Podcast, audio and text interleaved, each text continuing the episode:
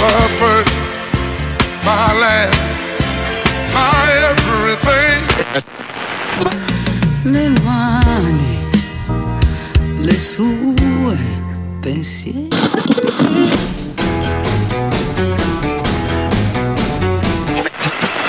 Dovevi portarci me! Dovevi portarci me! Se si può proprio... Fuxia, il podcast che ti entrerà dentro. Forte. Oltre al danno, la beffa. Mm, che ti è successo? Sesso vietato per la Francia agli europei. Che fine ha fatto la Francia? Male, una fine brutta.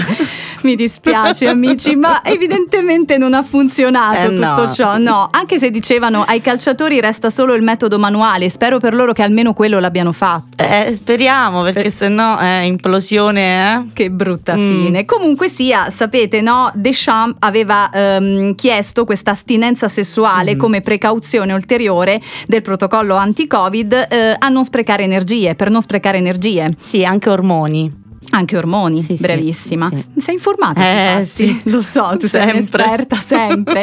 e quindi ecco, ora scopriamo invece che nulla, evidentemente il sesso eh, prima di un- una performance calcistica potrebbe far bene. Ah? Potrebbe. Eh. Io vorrei tornare un po' indietro nel tempo, perché poi chiaramente sono andata a curiosare per capire un attimo questo rapporto tra il sesso e il calcio. Sì, immagino. Eh, che poi- siti? Che- Dai, no. Quali fonti? Serie, fonti serissime. Focus. Vanity sì. Fair. Ecco, Cosmopolitan, voi?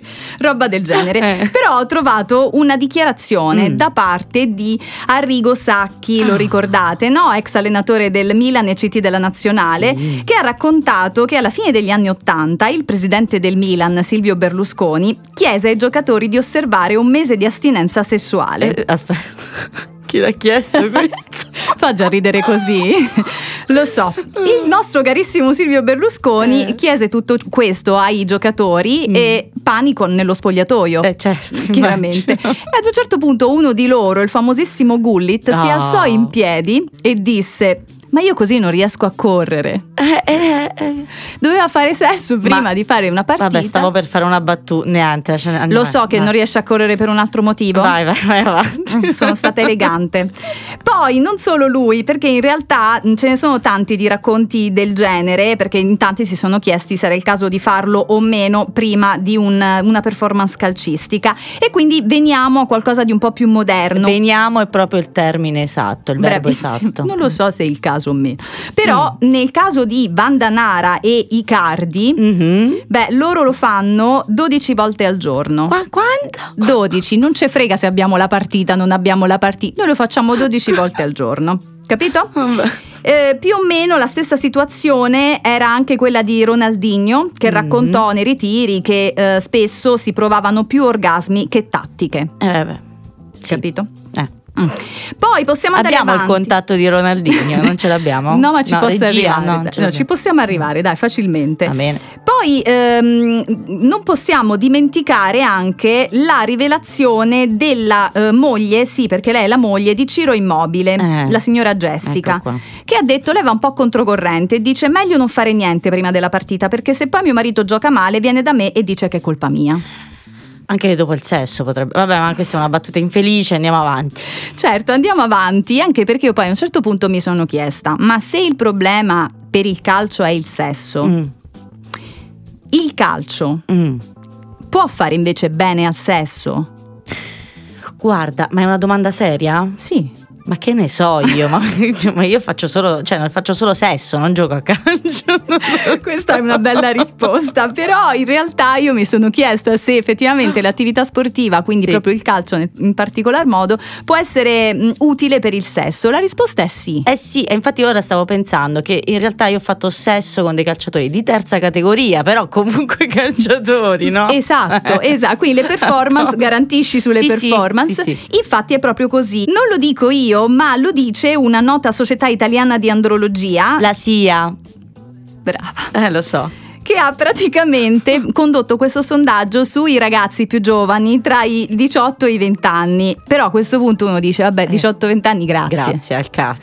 No, No? dice che tra l'altro vale anche per le persone più adulte. Ah, Fare sport, in questo caso il calcio in particolar modo, per almeno 45 minuti due o tre volte alla settimana è associato a una riduzione del 40% del rischio di disturbi sessuali come disfunzione erettile ed eiaculazione precoce. Vabbè, detto questo, allora, eh, Mary Jo, quindi a questo punto, no? Secondo te, mi- la domanda sorge spontanea, esiste uno sport in grado di migliorare una prestazione sessuale, non so, magari per le sue caratteristiche?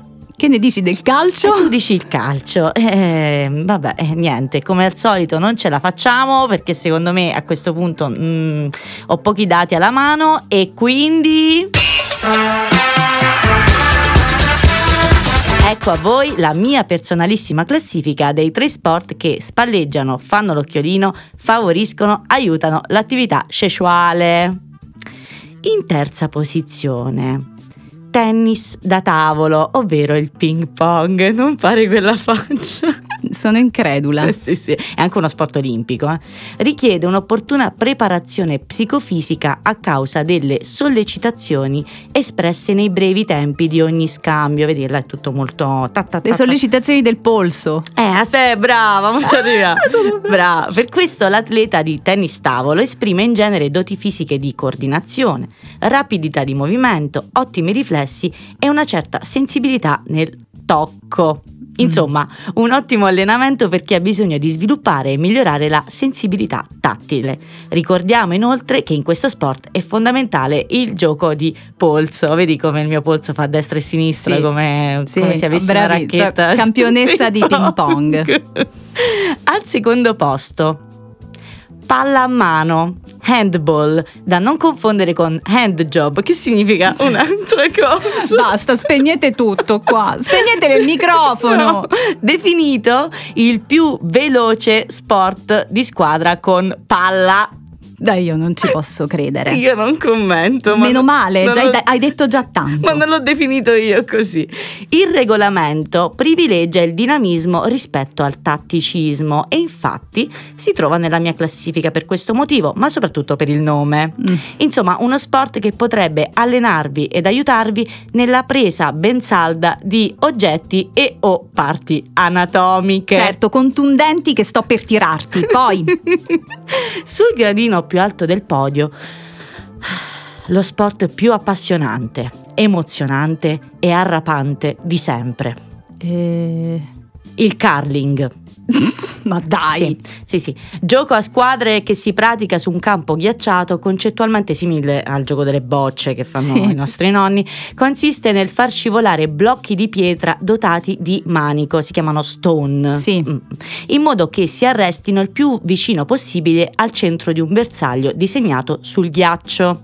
In questo sport, Mary Jo, fondamentale è lo sweeping, Sì, cos'è? eh, ovvero il movimento di due giocatori che con delle scope precedono la stone e ne assecondano la traiettoria, prolungando anche il momento rotatorio. Ah, sì. Insomma, uno sport dove bisogna fare centro con delle bocce enormi mentre qualcuno scopa forte e prolunga la cosa fino a quando non si arriva allo scopo. Scusate, giocatori di curling, scusate davvero. Vabbè, così io più di questo non so cosa dire. Che poi per fare sto sweeping, no, Mary Jo? Mhm. Devi avere due braccia così Sì e non solo.